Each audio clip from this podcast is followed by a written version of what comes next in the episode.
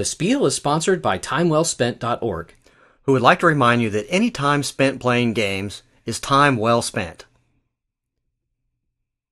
From their padded cell in Indianapolis, Indiana, this is The Spiel, episode 37. Off the map.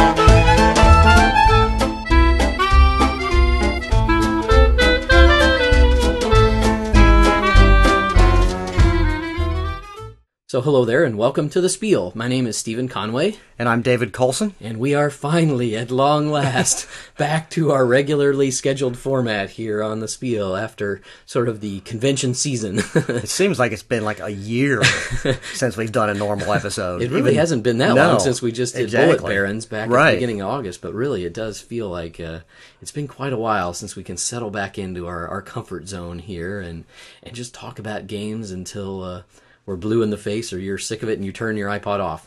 That would never happen. yeah, I mean, why would you do that?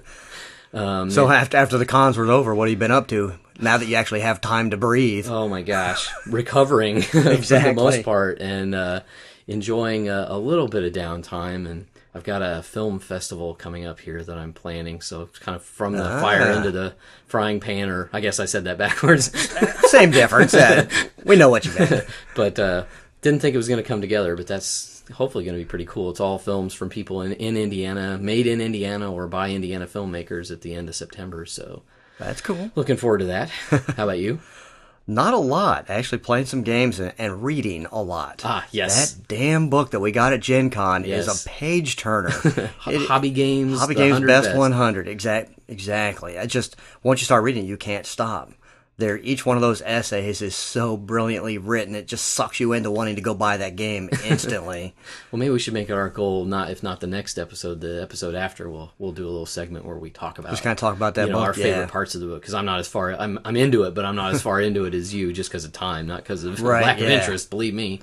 It's it's it's been a hoot. So I've had to put some of my other stuff, my other reading materials aside, so I could just suck that up as quick as possible. So even though we're uh, back to our normal format here, we're sort of so in the traveling mood since we've been to Origins and we've been, I guess not that far, but it feels like you've gone a far way, even though we just went to Globetrotters all the way to, To Ohio and then downtown.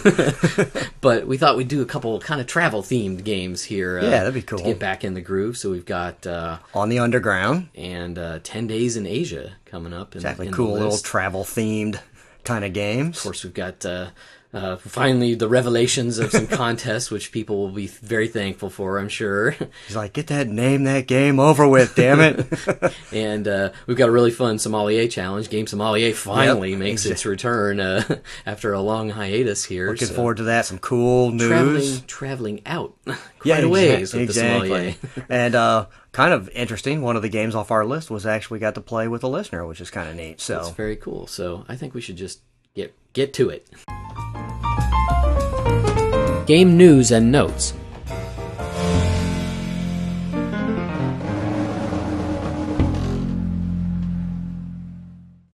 So at long last, it's time to reveal the answer to the last name that game puzzle from episode 34. Um, I, I think this puzzle caused more commotion than any other contest Yes. that we've had because we had tons of entries all going, what in the heck is going on? I think there were probably hundreds of wrong guesses. Oh, yes. That some of them were awesome. The other ones, I'm like, how in the heck could you have come up with that answer? Yeah, yeah, that's definitely one where you wish you could you could post all the different crazy guesses Right. because half of them I was like, that's wrong, but I would really love to know how you came up with that. 'cause It doesn't make any sense to me at all. A lot of people sent in actually their thought process and how they came up with is it. That's very what- cool. Other people just sent the name of the game. I'm like, how in the heck I think did some- you arrive at that conclusion? I think one of the guesses was like Parcheesi, and I was like, huh? but before we get to the Exact- answer, yeah. we actually thought we'd play back the clue. Okay. So we can talk about the answer, and you've got it fresh in your mind. So here was the clue Pittsburgh Terrible. Name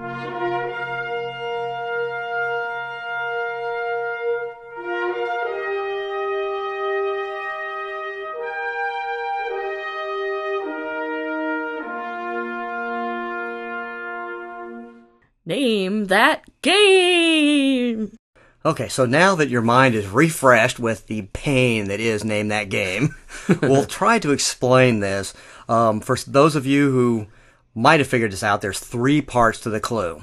So the first part was Stephen in his goofy announcer voice, who was supposed to be Myron Cope of the Pittsburgh Steelers and the inventor of the actual terrible towel. he actually invented the terrible yes, towel. Yes, Uh-huh. he was the Pittsburgh Steelers NFL football team. He was their radio announcer for a long time, and it's not, not a great impression, but it's not a terrible. one. I got I got lots of grief for my my goofy voicing. "Was that supposed to be Chinese?" Oh, like, ow, man. So the first part of the clue was Pittsburgh terrible, which was hopefully going to lead you to the word towel, based on the pit, the terrible towel that all their fans wave at their games. Giant yellow towel. Exactly. So from the first part of the clue, you get the word towel. So we move on to the second part of the clue, which was the three quick beeps. The dit dit dit, which is Morse code for the letter S. So you can probably see where this is going. Maybe, you have the first maybe. word is towel, then you have the letter S. And then that takes us to a piece of music, fanfare for the common man. So if anybody's By Aaron Copland. by Aaron Copland, which, which definitely tripped a lot of people up, oh, totally unintentionally. Absolutely, that was excellent. Everybody was on this Copland fix. I'm like, doesn't have anything to do with it really. But so we stole from fanfare for the common man. We just stole the word man out of there, so that you had a towel, the letter S, and the word man. Put that all together, and you get towel s man. Towelless Towelless man. Oh man. Ta-da! okay, okay. I can hear people turning off their iPods now. yeah, if you weren't before, you are now. Dave and Mark tried this one out on me, and I, they had me going for a while. And finally, when I got it, I was just like, "Oh man, you guys are evil." I remember the first time when we tried it out on you. Like I got my horn out to do my trumpet out to do the actual dit dit dit, and so Mark is going Pittsburgh terrible. I'm going dit dit on the trumpet, and then we're playing fanfare for the common man. You're just like, what the hell are you talking about? so, so I'm with you out there, listeners. They they stumped me for a good time before I I managed to pull it out, but. But we actually had many. But I think maybe because we gave a little extra time, we actually had a quite a slew of- absolutely. of correct guessers. So now that we put you out of your misery, hopefully we can bring a little joy to one lucky listener out there who actually got the answer talisman from our, our goofy clue. So here oh. goes. Dave is rolling his die. I'm rolling the dreaded lucky seven sided die. Here we go. And the winner is Mathen Heiselt from Virginia. Congratulations, Mathen. awesome job, He's Matthew. been a, a long time listener and supporter of the Spiel, so congratulations. Mathen wins a copy of Jenseits von Theben. you lucky dog. from uh, Rio Grande Games, courtesy of our great sponsor, Time Well Spent. Excellent. .org. They're providing the prize for Name That Game. So remember, there'll be a new Name That Game contest here coming up in this episode. And remember, the rules are a little different now. You have the whole two weeks to enter. If you are correct with your guess, you'll be put into the drawing for actually a copy of the game we're actually talking about on the list this time, on the Underground, being provided by TimeWellSpent.org. So. Uh, Look forward to that, and hopefully we'll we'll stump you, and you'll be cursing our names in the next couple weeks here for, with that. So, puzzle done. On to news. Excellent. So let me start off with a little bit, some really interesting news about some games that you probably are familiar with, but they, they're getting a little bit of a facelift, shall we say. Big time, big time facelift. So the first game is Caylus, and artist Mike Doyle has been commissioned to redo the artwork and some of the components for a limited print run of Caylus. 500 copies to be exact.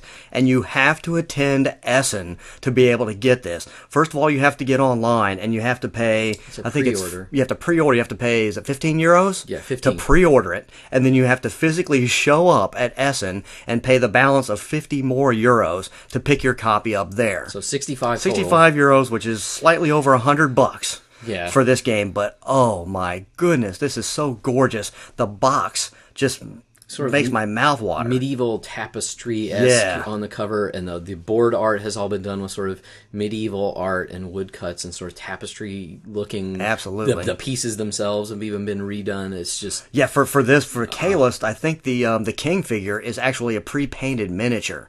Oh, that, that's right, That that's looks right. really cool. The money is actually metal coins, and the board and the tiles have completely been redone by Mike.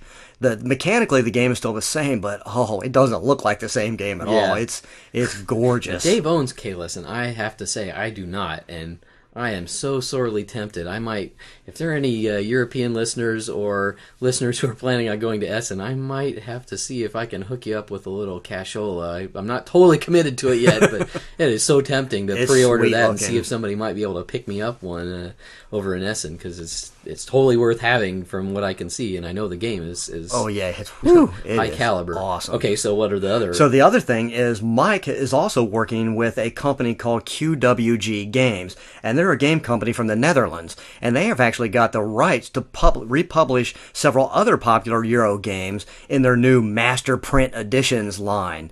And basically, in these games, as of right now, they're just changing the box artwork. All the components and stuff will remain the same, but they all have a design so the box looks like an old bookshelf style game with Sorta- all the gold filigree and it just looks like a book sitting on your shelf and they are gorgeous kind of a tip of the hat to like uh, 3M, 3M, exactly. Avalon Hill in a in a way with their old bookcase games. so the the games up on that first off is going to be leonardo da vinci followed by yspahan and then by el capitan so those are the three games kind of on the list um, we'll put all in the show notes we'll put links to all this stuff up because you got to see these yeah, pictures we can't do them justice describing Yeah. them. You're just going to have to go and look at exactly these. and bo- mike doyle has reimagined I'm glad you brought tons and I was going tons to. of titles.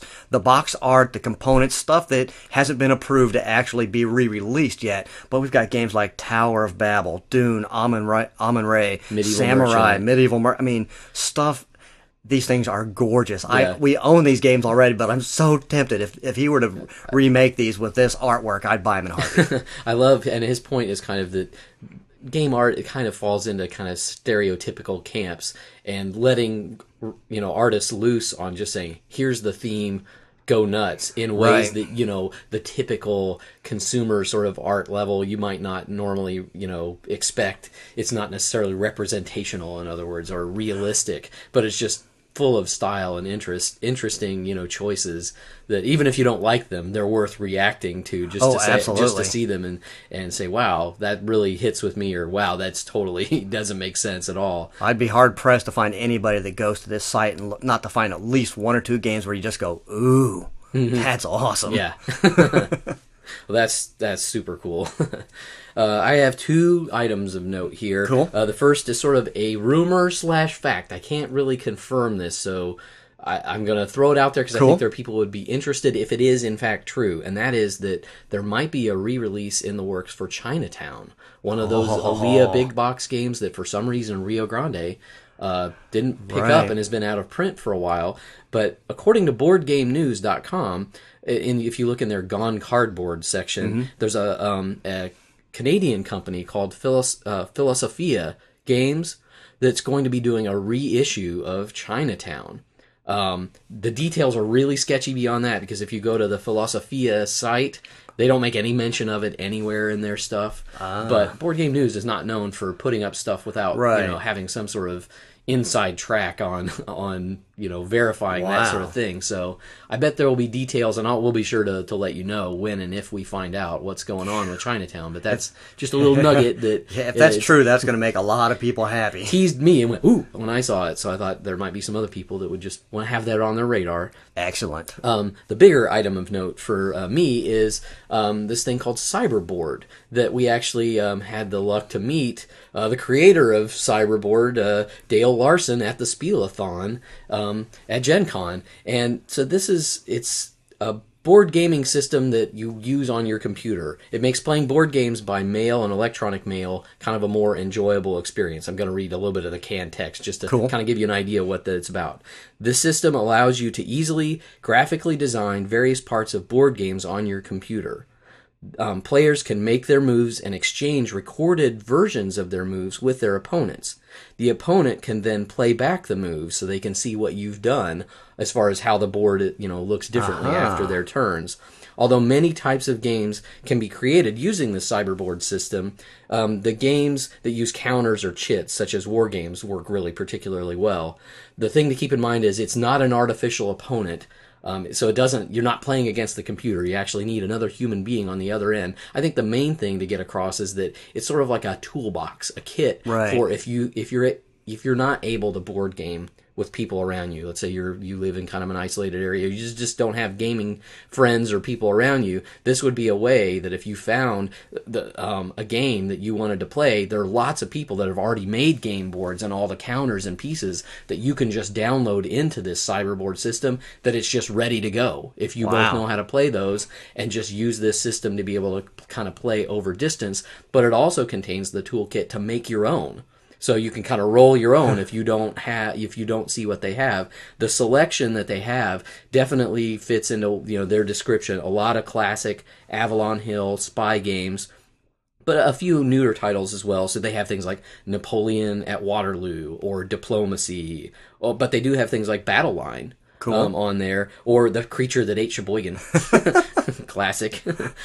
um, I'll put links up, uh, and they have links on their sites to several different like fan. There's a big community around this game, this uh, sort of system that support it and are making different new game boards. So Wow, um, that's- if you're interested in playing board games with other people, either by email or online, it's I think a, a something that I, I was sort of embarrassed once Dale started talking. I was like, wow, I really don't know anything about this at all, and I'm and it's really uh, a cool idea, especially if you have people that don't live around you but like playing these kind of games. It might open up playing possibilities for Yeah, you. that's so, neat. so check out uh, Cyberboard. Um, their uh, website is cyberboard.brainiac.com, and we'll include all the links in the show notes. The List. Over a decade ago, we took up the challenge of playing every unplayed game in our collection. Each week on the Spiel, we play one or two games off our unplayed list. The list started over 100 and has been as low as 30, but we're at peace with the fact that we'll probably never get to the end. After all, life would be awfully boring without new games to play. Let's see which games get crossed off the list. So the first game off the list in this episode, cool thing about this, we got to play this game with a listener, Walter Hunt, science fiction writer who was going through town with his daughter, and so we had the pleasure of hooking up with him and playing a couple games. It was great. And Walter actually taught us how to play Exactly. this game. This game is On the Underground. It was designed by Sebastian Bleasdale. It's co-published in 2006 by JKLM Games and Rio Grande Games. It's for 2 to 5 players ages 7 and up. List for 40 bucks. You can find it online for between 24 and 32 bucks. So in On the Underground, each player is assigned the task of building the most successful underground.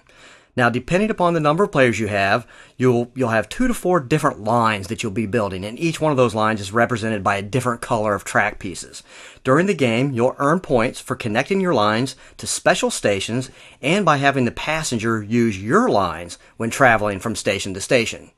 So I was misled. I thought this was kind of a typical rail style game, so I didn't really ever, I wasn't thinking about picking up. So Walter brings it into town, we play it, and I'm like, wow, this is definitely much different than a typical rail game. So let's take a quick look at the components, see what they do. Uh, we start off with the game board. The game board is a really cool map of the London Underground, and this is a, it really is a neat looking map. You just have to see it to to explain exactly why it looks so cool. Well, and, and when the game is done, the cool thing is it actually looks like a subway map that you would see Oh, it does. in London. You know, that it's very recognizable to anybody who's been there. You'd go, "Hey, I, that, that Hey, looks yeah, very familiar." exactly. So the game board is made up of all the different stations. It's spaces in between those stations where you're eventually going to lay your track pieces. And then there's a score track around the outside of the board. At the beginning of the game, each player gets a little score token and you'll put on the track. The interesting thing is everybody doesn't start at zero. The first player starts at zero, the second player starts at one, all the way up to the max number of players. This kind of makes evens it out a little bit because the people, the players who get to start first do have a slight advantage in this game. So after the board, we've got this really cool little wooden passenger pawn. At the beginning of the game, the passenger pawn is placed on the board at the Euston station. And this is the same at the beginning of every game, so it's not random. That's where the passenger is always going to start. Then you've got a deck of 45 destination cards. There's one showing each station on the board. Now, some of these are silver cards, and those are normal stations. Other ones are gold cards, and those are the express stations. And those will be important a little bit later. So you shuffle these cards up, and then you turn four face up and lay them beside the board. Now, these are going to be the possible destinations for the passenger, where the passenger can go at the end of the first player's turn. So keep that in mind for a minute. So there's also four destination pawns. These go on the board to mark those stations, the same stations that are shown on those four cards. So you have a physical representation of exactly which four stations that passenger can possibly travel to. Makes it easier to pick them out on the map because Yeah, there are exactly. so many little little names on there. Exactly. One of the reasons the map looks so cool is because it's kind of busy. you know, so this definitely helps you be able to pick that guy out. Uh, there's 190 wooden track pieces. Now, depending upon the number of people playing, you may have personally yourself between 35 and 70 of these that you're going to be playing over the course of the game, which is really cool. There's also three other types of wooden counters. The first kind is a start player marker. So, however you want to determine your start player, this person gets it. The counter stays with that person the entire game. The importance of this is that when you get to the end game, you need to know who's the start player so everybody gets an even number of turns. Um, there are 21 branch tokens. Usually in the game, when you extend a line, you can only extend it at either end. The branch tokens are going to allow you to actually branch off the middle of one of your lines, which is becomes very important Yes. during the game Once the board starts to fill up. gets crazy. So last but not least, we have eight connection tokens. There's two each of four different types. At the start of the game, these are placed randomly on the board in designated stations. So they're always the same markers, but they're going to be in different, they're going to be in the same places, but you're never sure which one's going to be where at the start of every game. That pretty much is the components. So let's move on to a traditional game turn.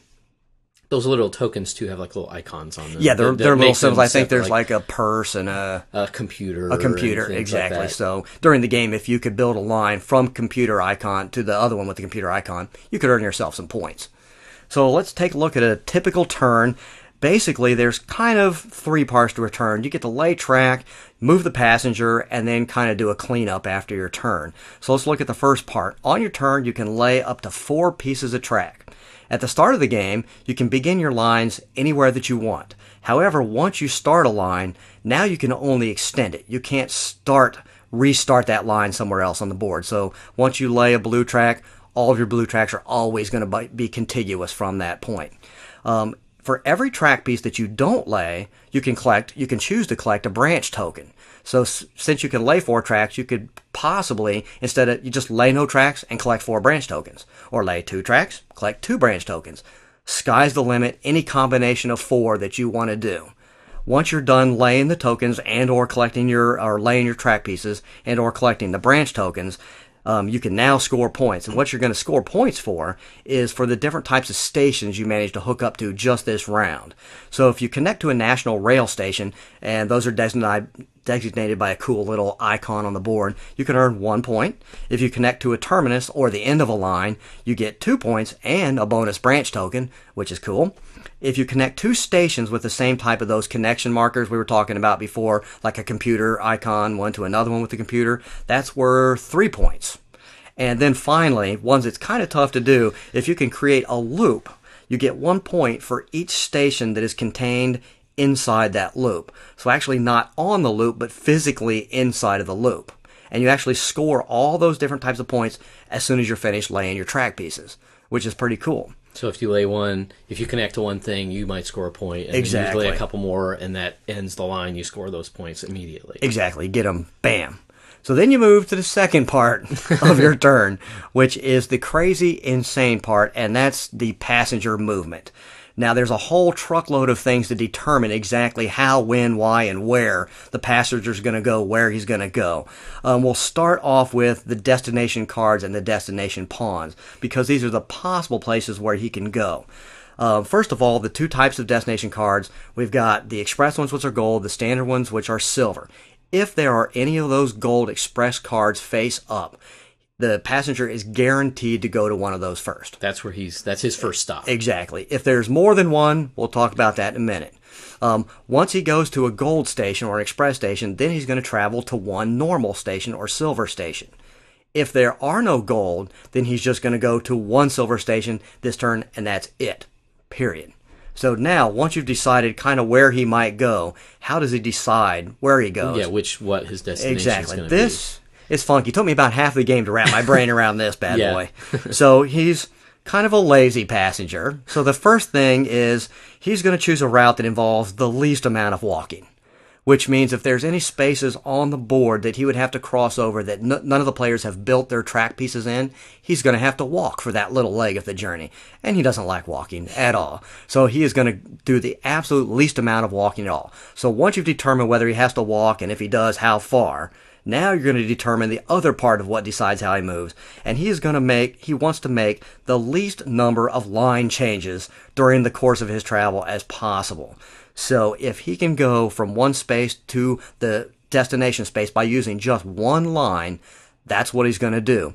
Even if the destination is right next to him and he has to travel all completely around the board just to get to the station right next to him, he'll do that rather than walk one space and take two lines that, that was much, much closer. Yeah, it's not. So in other words, it's never. It's not guaranteed to be the shortest path. In fact, it almost Oh, it's is ne- rarely going to be Exactly. the shortest path uh, and- to get to the board.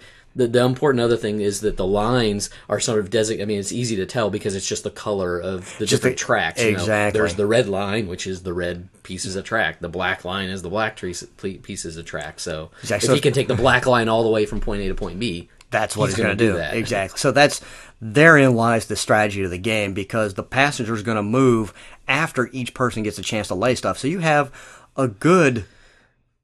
You can definitely decide what the passenger is going to do by what you play. You have a lot of influence over it, but there are so many possibilities.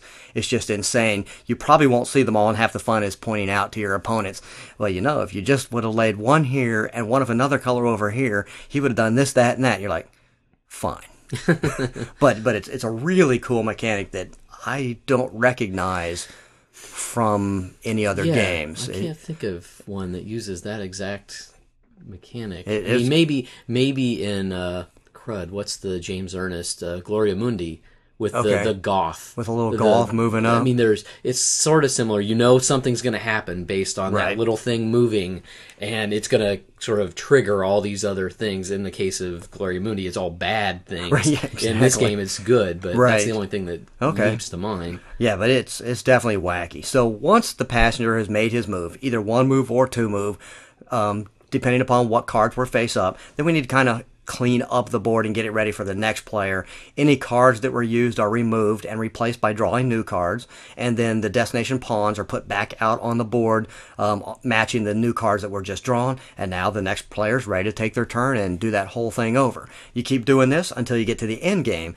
Now the end game is triggered when you draw the last card out of that deck. Instantly, when that card's drawn, all the pawns are removed from the board the passenger, the destinations, and every we're going to finish this round out. So you're going to play back to the person who had that starting token. The wacky thing is that in these last handful of turns, you're only going to be playing pieces. The passenger's not there. You're not going to be able to earn points by him using your lines. So you're just going to be trying to squeak out, squeak out those last handful of points by either making loops or building to the terminus or to national stations, stuff like that. So so you do get kind of last licks, but not with the passenger. Exactly, and it you can kind of keep track of the cards that are that are coming up, but once that card's drawn, it could be instantly the game is over because maybe the starting player, maybe the player you know had just yeah. done it and the game is over, or maybe everybody will have another shot except for the starting player. Who knows?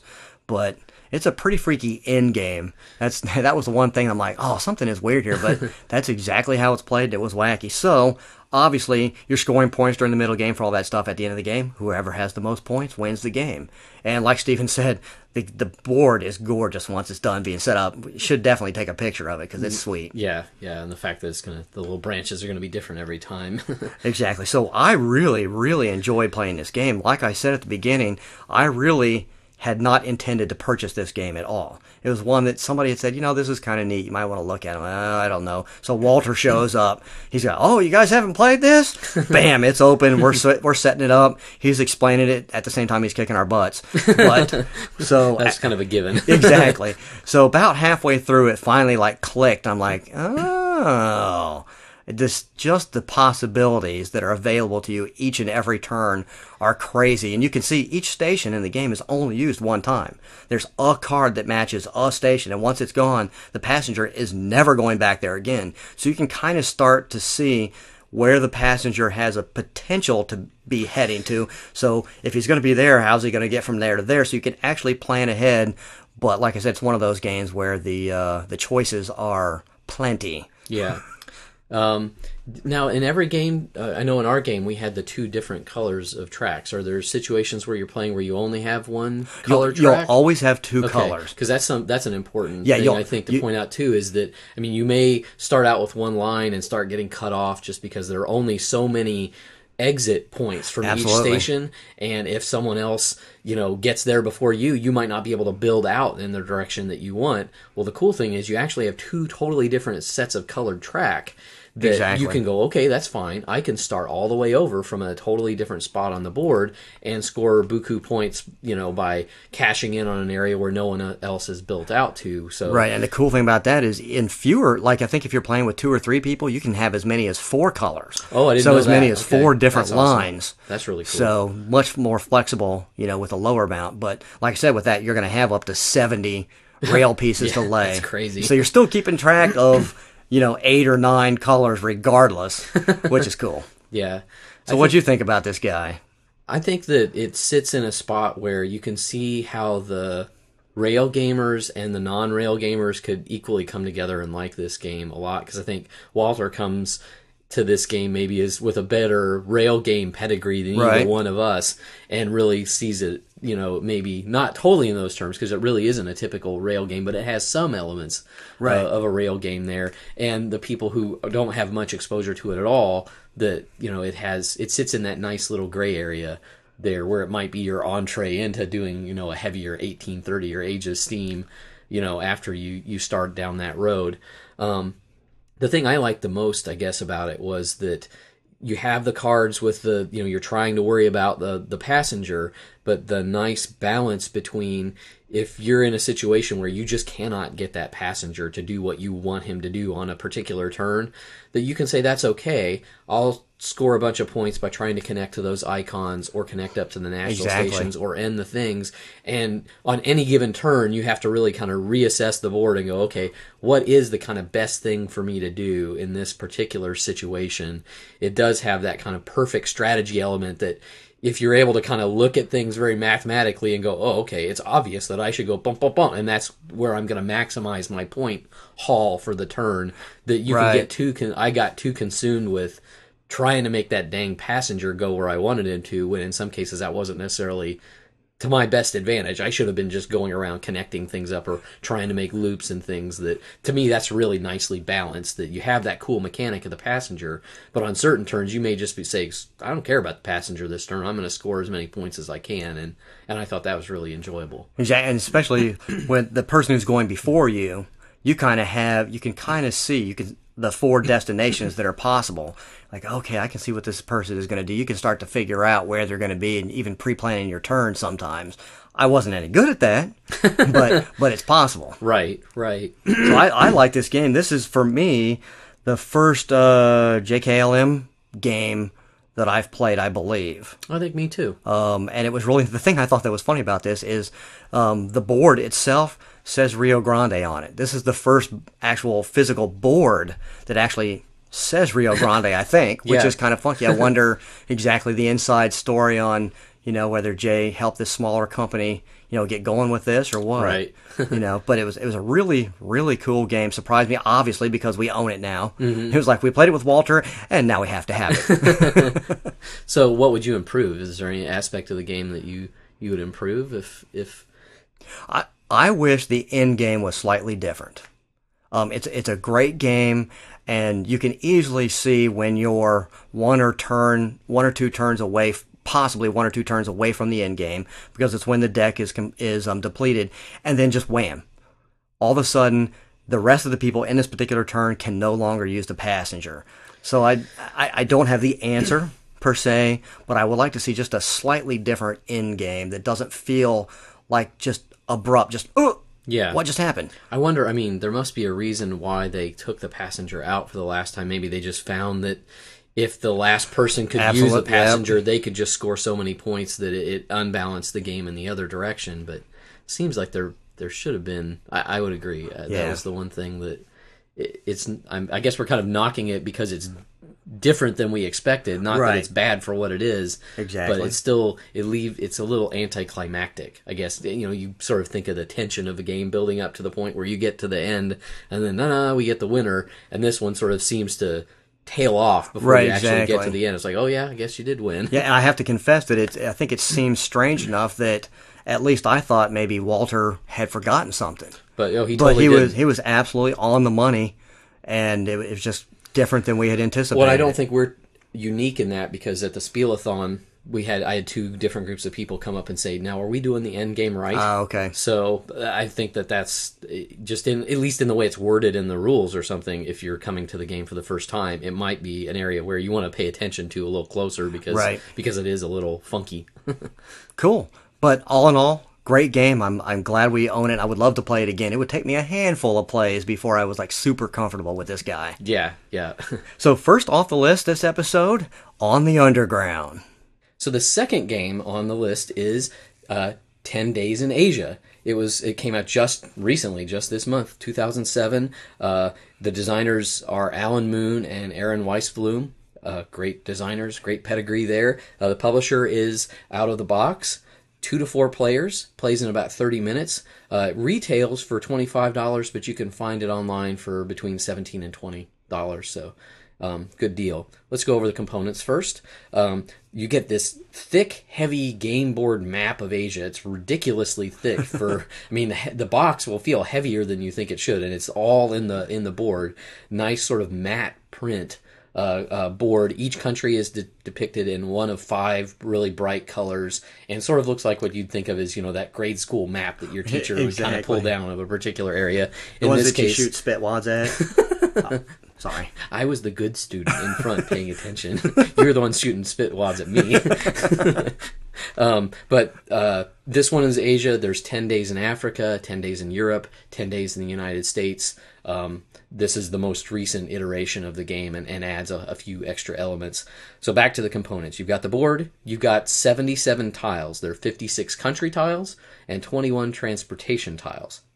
Now, the country tiles have the country's name. They show the shape of the country and the color that corresponds to the place on the map.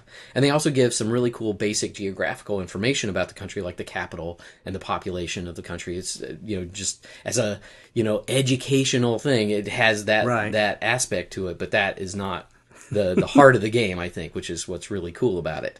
Um, so that's the country tiles. The transportation tiles are of three different types. There are planes, uh, there are trains, and not automobiles, but uh, ships. Um, and we'll get into those in terms of how they affect the game in just a minute.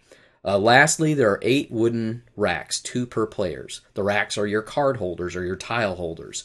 Um, one is for days one through five year trip, and the other's for six through ten. You just sort of butt them together, and then screen printed on them are little slots for each of the different days. So you have day one, day two, so you know where to put your tiles, in other words, in the racks.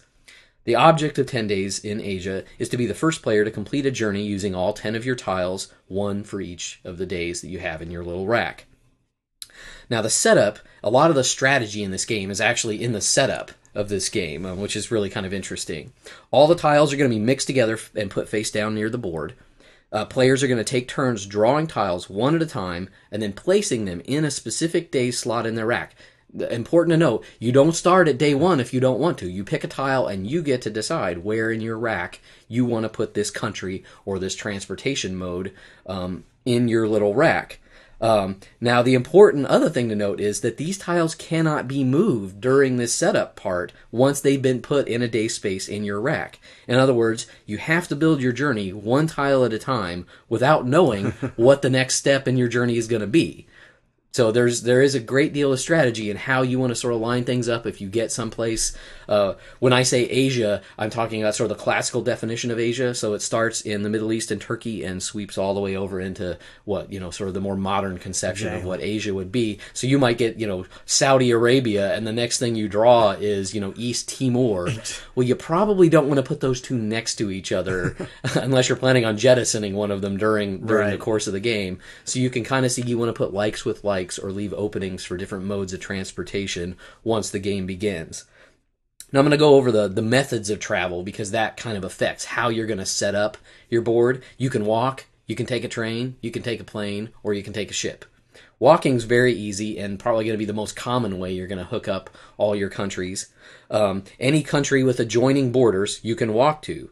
Um, there are no tra- special transportation tiles for this. You just lay those tiles together. So if you had India and Pakistan, you could put those next to each other, and you're just assumed to be walking from one to the other. With trains, there are train tiles. Um, there, there are rail lines printed on the map, and they show which countries are connected by that rail line. If you place a rail tile between two countries that are on the same line, then you can travel from one to the other. Planes work uh, fairly similarly, only they're color coded. You can place a plane tile between two country tiles that match the color of that plane. So if you have a blue country, a blue plane, and another blue country, you can fly from one to the other. And the cool thing about that is they've been very cagey about how those things are set up. They're never short little hops. I mean, you you end up going from I think well the last time I played with Francie, I had like Cyprus to Taiwan or something like that. It was a ridiculous hop, but it's really useful if you need to get from one side of the board to the other. Lastly, uh, the ships will show either the Indian or the Pacific Ocean. You can place a ship or an, an ocean tile between two countries that have shoreline touching the ocean on that ship tile. So if they're both countries that are in the Pacific and have a shoreline, you can take a boat from one to the other. It kind of makes sense. You know, it just, Absolutely. it, it- I'm making maybe this sound more complicated than it is, but countries next to each other, you walk. If there's a train map on the, on the a train line on the map, you can take the train. If the colors match and you have the color of the plane, you can take the plane. Or if they're in the same ocean, you can take a boat from one place to the other.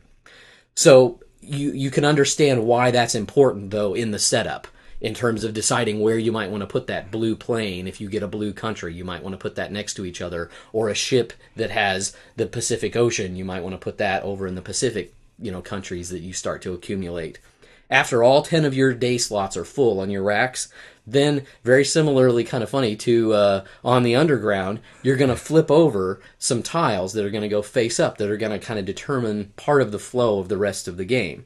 Now you're ready to actually play the game. Uh, so much of the game i think takes place in that sort of Right. in- interspace before the game is actually ready to go. Um, so a typical game turn goes like this. You draw a tile and you discard a tile um, your tile can come from the face up tiles that you can see and everybody else can see, or you can take potluck from the face down stacks of tiles next to the board. Um, you can re- you're going to replace one of the tiles in your rack with the tile that you draw, or chuck it if it doesn't help you. If you have a better setup than the the junk that you happen to draw. Um, but the interesting thing is that the discarded tile is going to go over the top of one of those face up tiles that's on the board. So uh, in most cases, there's only one tile for that country in the entire you know stack of tiles. There are a few countries on the board that have asterisks that have two tiles. So China, Iran, uh, a few of the bigger countries have multi. Russia have uh, have multiples, but most of them have one. And if you see that it's gone underneath that discard pile, you're either going to have to start trying to draw those tiles just to get to the one you want, or just know, well, I'm not getting to Bangladesh this game. um, play is going to continue around the board basically in this fashion. You're going to draw a tile, see if it helps you complete your journey, and then discard a tile until one player can actually make a valid 10 day journey and they just say, you know, my journey's complete and they flip their little rack over. It's kind of cool. The tiles kind of stick in there and you can just kind of tip it over and then you could just show, okay, my, I start here and then I take a plane to, uh, you know, Tajikistan and then I, I'm going to go over to uh, Pakistan from, or uh, Afghanistan from there. And it, it's just really interesting to kind of, I imagine the Indiana Jones music playing Oh, with the little red line. Exactly. each person. You almost want to see how close other people were at the end too. You're like, oh, who had Yeah, exactly. who had Israel? I needed Israel. um, this game has way more depth than meets the eye. I think it probably gets written off as being an educational game, one, or just a game for kids. On the other hand, and I think Guilty is charged Here. I think people, and we have to thank uh, uh, Joe Jones at uh, Knucklebones Absolutely. magazine. He just went on and on when we interviewed him at Origin, saying, "Oh, we just play the hell out of this game, and it's just such the the greatest fun game. They play on their lunch breaks a lot." And we're like, "We're obviously not hip to the jive here. We should really be sitting down and look, taking a closer look at this game."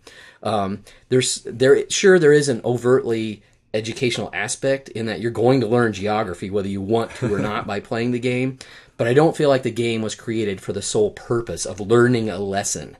Uh, you end up learning the map as part of the strategy of playing the game. Uh, the tile swapping and covering makes it a challenge not only to build your own trip but you really need to pay attention to what your oppo- opponent is doing and collecting out of those those face up Yeah, ones bingo. so that you don't accidentally help them um, along the way. Last thing I'll say before I'll shut up and let you get your your two cents in here is having played it several times now, an interesting little connection sort of just went on in my head after having played it a few times is if I said mahjong to you with this game, does that actually make sense or ring any bells? Why I would say that I, I think of mahjong when I think of ten days in Asia. I would and like- it's not just because mahjong comes from China. Exactly. I would like to think that uh, we're not the only people who see that connection because our very first time playing it, we both felt that mechanically there was definitely some similarities. Yeah, the, to me, it's sort of interesting that they've taken the tile aspect of, of Mahjong and sort of separated. To me, immediately, it felt like I was collecting a special hand in Mahjong. It's just a very specific kind of special hand. But unlike Mahjong, where all the information about the tiles is on the tile, the suit, the number, and everything, in 10 Days in Asia, half that information of how the tiles interact is determined by the board. So it's yep. like they found a way to take the a mahjong mechanic but involve it with a board that really makes the tiles more flexible and interesting than even a, a, a mahjong is in that one specific Right. particular way i think uh, just it wasn't something that i would have thought going into this game when i looked at it that that was going to be oh yeah not. of course it's kind of a, a kissing cousin to, to mahjong in a, a very interesting way i think um, and the the one oh, uh, go ahead. I should let you you get your two cents in here, and then I have one little sort of rules hedge that I'd like Oh, to okay. suggest for the for the end game.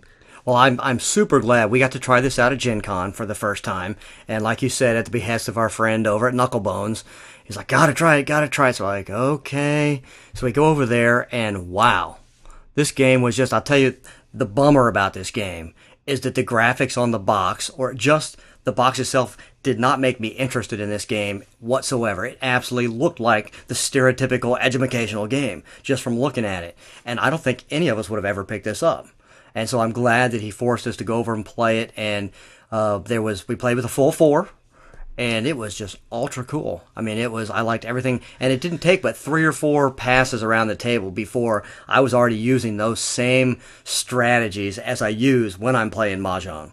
Which I'm like, what the heck? This is funky, but it, it was really cool because you can, if you're good enough. I think we had an upper edge because we had played so much mahjong. We instantly knew the strategy that was involved. We could see like things together. we could see what the opponents were keeping and taking. We could see what they were throwing away. You could divine exactly, pro- you know, probably what they were trying to do. So you knew what to cover up because you were hosing them. Yeah. it, it was just cool. And then you knew how to make your hand flexible enough that you're not waiting on that one magical tile that you're never going to get. You're waiting on three, four, five tiles that will Mm-hmm. all. It'll all do the same thing for you, but it's much more flexible. And, well, and because of the way the tr- modes of transportation work, you can shift on the fly. You start to get part of your lineup set up, and then suddenly you're just not getting the things that you need. You might get a ship or a plane that suddenly opens up the board to you in in a totally different way. My only bit, piece of advice is no matter how hard you try, you can't walk anywhere from Japan. Um, the the last thing I would suggest is it's funny that both these you know they're all kind of travel themed, but the end game in this game I think suffers in a kind of similar way in that it's a little anticlimactic. When you get to the close to the end, everybody's maybe waiting on that one tile and you don't know, and then somebody's just like, "Oh, I won," and flips their thing over. Right. My suggestion would be because of the little mahjong connection, in mahjong, when you're down to one tile, you say "I'm listening," and everybody knows when you say that that you're only one tile away from going out. And the reason you say I'm listening is everybody is obligated to say out loud, "This is what you know." I I lay down the floor of bamboo, and they're like, "Ah, mahjong." I think it would be fun if you had what I think you said. What, what did you say? Last leg right. or something, so that everybody knows you're waiting for that last one. So it might make them hesitate to go. I mean, uh. last night when I played with Francie a couple times, I was like, I know she needs stinking Iraq, and I have it sitting here. I can't risk putting it out. But then I get the perfect tile that puts me in a position to you know get close to the end. I'm like, well. Here you go, and of course she's like, "Ha ha, I win." I think that particular mechanic was another tip of the hat to Mahjong. Just the fact that in this game, you do have to call out the tile that you lay out. Exact same rule as in Mahjong. You Yeah. know, it's like eerily similar. So um, I- I'd give it high marks. I, had, I I'm a map freak and a geography freak from the time I was a kid, so I, I really enjoy these kinds of games. But the the kid and sort of educational thing had put me off really giving it a serious shot, and I'm I'm super glad that that. Um, Mr. Jones at Knucklebones Exactly. definitely uh, gave us the extra little nudge we needed to get this one because now I want them all four. Right. Because I can imagine doing. I think they should put out eight in total, so you could do Oh, around be- the world yes. in eighty days, and, and they even said that they're actually set up so that you can go from one board to the other and and interact that way because the colors Yeah, match on the maps, and that would just be a lot of fun Yeah. because it is very quick. But you could make it even more strategic if you've got these long lines of Oh yeah, exactly. and cards and switching like the things sky's around. the limit. You put them all together, you could still do ten days, or you could do twenty, or you could do four. I mean, Mm-hmm. totally sky's limit. You could be crazy, and it was. I'm I'm the flip side of you. I'm not the map ge- geography freak, and I had a blast with this. It was very cool. Well, so that's the second game off the list. Uh, Ten days in Asia. Uh, Dave, do you have the tally for us? Um, no. it's high. it's a hundred and seventy six Okay. Well, ish. so is it updated, or it will be updated by the time this Yeah, comes yeah. out? Yeah. By the time you're listening to this, it will be correct. So we're in the 174 ish now that we played two So- down. right. Man, we got to keep it under 200. That we just can't let it get that big. no matter what we have to do, we're going to have to just have a 24 hour game session. We used to say, you know, we we only had about 10% of our collection that we hadn't played, and now we're creeping up towards like 20. That's not good. But yes, not. Don't even think about that. So now a word from our sponsor. Haven't gotten to say that yet. It's pretty cool. Sounds awesome. so timewellspent.org is our sponsor, fine retailer of, of games online. Uh, the games that we uh, talk about on the list are available. Uh, they haven't gotten their order of 10 days in Asia quite yet. Okay. Uh, but On the Underground is currently available. They've got this game list for forty dollars, and they carry it all the time for twenty five seventy five. Great price. Yep. And uh, some of the games that we're going to be talking about coming up here in the back shelf in the very next segment, uh, Can't Stop. Uh, is actually available face-to-face games, and they have a good price on it as Yeah, well. Yeah, it retails for thirty, but they carry it all the time for nineteen dollars and fifty cents. So you might want to check out those deals at Time Well Spent. Uh, their their upcoming thing in September that they want you to know about is uh, a deal on shipping that they haven't offered Excellent. before. Uh, so ordinarily, if you spend about hundred dollars on an order, you get uh, shipping for five dollars instead of the actual cost of shipping. So in September, it's still going to be orders of hundred dollars are going to be five dollars for shipping, but orders of hundred and fifty dollars or more free shipping for the month of September. Excellent. So if you if you need to load up on some games, if you've listened to all the con coverage, and all these games are going to start kind of coming through the pipeline now for everybody, uh, if you need to do a big order and you want to save on shipping, that would be a great way to, to do it. There a time well spent. This is the way Stephen and I buy a lot of our games. You know, you wait till um, places do wonderful deals like this, and then if you if you're not going to buy that much yourself, you go in with a couple friends and get a nice big juicy order together and save on the shipping. It's a great deal. Yeah, because it can get it can get pricey, especially since some of these games are if they got a lot of goober, they're going to be heavy, so that's going to drive the, the shipping costs up. Um, I know in, in terms of the way things are shipped, that's an important thing. That Yeah, you, we've had a lot of experience now with Time Well Spent because we've obviously received tons of games from them, stuff we've ordered, and everything has arrived in a very timely manner. It's all arrived in great condition. You know how picky I am about games. it's all been packed wonderful, arrives great, And you know that doesn't even count the times where, where they've been over backwards to get us stuff, Yeah, you know, in- in faster than humanly possible. For the spiel, the spiel. yeah, exactly. episode, we had to have them rush ship. Uh, I think it was Yspahan and Zooloretto. Right. Zooloretto was Yeah, the one because it yeah. had just come out. And, Exactly. and they were very responsive to to oh we need it right now and, Please. and, and we got it when we needed it. So Yeah, so bop over to their site, which is timewellspent.org, and take advantage of what they've got coming up in September because it's really cool. Free shipping over 150. Boy, I'd be ordering in a heartbeat. Back Shelf Spotlight. These games need some love, and we're going to give it to them. The Back Shelf Spotlight shines on those games that may have slipped past your attention. Classic games, rare games, obscure games that you may not know about, but you should. If you're looking to branch out and try something new, this would be a good place to start.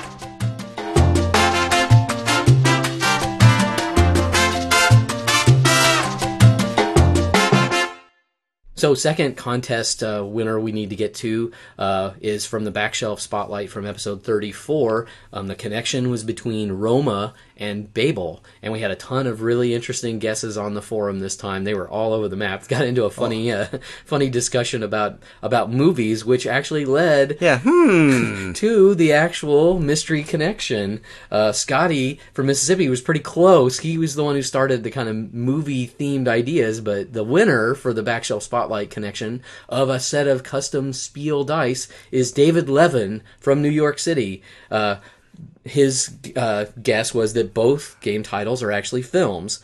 Uh, Babel was directed by um, and uh, Fellini directed Roma uh, back in 1972. So excellent, David. I sort of was showing my my screenwriter colors there with picking a little movie connection, but you saw right through that. We, we were pretty sure we had you guys this time, but, Yeah. but no. So remember, there's going to be a connection between the two games in the back shelf spotlight this week, and uh, we'll encourage you to go to the forums at thespiel.net, and um, there'll be a listing for this episode, and you can put down your guesses for the mystery connection. If you actually pick our brains and get the right one, um, everybody who does will be in a drawing for a set of Spiel dice. If uh, nobody gets our mystery connection, then the most creative one will win the set of Spiel dice. So Have you put a, a picture up of the new Spiel dice? Mm, not yet. not They yet. are. I They need- are awesome. I need to do that. I that. like them a lot. I need to actually put up like a photo gallery because we're getting lots of listeners sending in Oh. photos and things. So That would be I'll sweet. Get on that here soon. um, so the two games in the back shelf this week are Dungeon Dice. and Can't Stop. Two games that probably already, before we even discuss them, if you know them, you're already thinking of connections. but trust me, it's not that easy. so let's start off with Dungeon Dice. This was a game that was near and dear to my heart when I was a little kid. I played the heck out of this game to the point to where I don't have the game anymore because I wore it out. I do still have the dice though. of course. Exactly. So Dungeon Dice is unfortunately an uncredited des- uncredited design. It was published in 1977 by Parker Brothers. It's for two to four players, ages eight and up, and it is obviously out of print. Um, there are a lot of people on the Board Game Geek that are trading this guy off, or you can log on to eBay, three to ten bucks on eBay. I would buy this in a heartbeat. I should go out and buy it now. So in Dungeon Dice, each player is a prisoner locked away in a cold, dark dungeon. That's why I like this game. So all you can think about while you're locked up is, of course, escaping the heck out of the Getting dungeon. so this game is a classic, classic push your luck game. When I was little and playing this game when I was 10, 11, 12, 13, I had no idea it was a push luck game. I just knew I liked it. At least now I know why I liked it because it was so cool. So let's take a quick look at the components. Got a neat little game board. It comes with six wooden dice. Um, they're special wooden dice, so they don't just have pips on them. They've got like a shovel, a key, a ladder, a lantern, a dagger, and of course the dreaded guard, which is cool. There's this plastic dice rolling pit that you put in the middle where you do all your dice rolling. It's excellent. And then there's a deck of dungeon cards. Each one of these cards just represents like a little space that you've been digging out of the ground to work your way out of the dungeon. So the object, exactly, the object of the game is to roll dice so that you can collect seven of these tunnel cards, and then on the board in front of you will be this really neat little layout showing your prison cell and your little hole that you've dug all the way out to the edge of the board. It's super cool. The mechanic is one that everybody knows. You roll your dice. If you get at least pairs of something, those are set aside.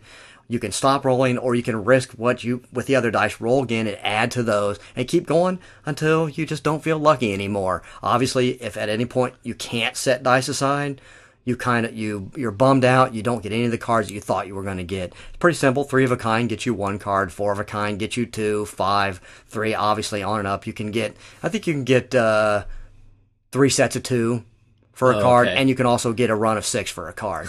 But here's where they get you. Those darn little guards if if three of those guards come up before you can finish you're done and you lose all the stuff that you'd gained that turn. Same way with there's like a little challenge rule. If somebody's getting a little too close to digging their way out of the dungeon, you can challenge them. You've got three rolls to roll three guards. If you do, you get to swipe one of their dungeon cards Oh, and nice. put it in yours. so super super easy, but so cool. I I totally forgot how neat this was. I would love to have another copy. Funny how just adding that theme onto Yeah. onto such a traditional mechanic, you know, gives it enough of a different feel that it doesn't just feel like sort of Yahtzee. Exactly. with, a couple extra things. It Right. really does feel like a, a separate a separate thing. It, it does big time. We play. We would play. You know, thirty games in a row. it was insane, but classic, classic. If, if you've got um, young kids, find this for three to ten bucks and buy it. They- Yeah. They, will love it.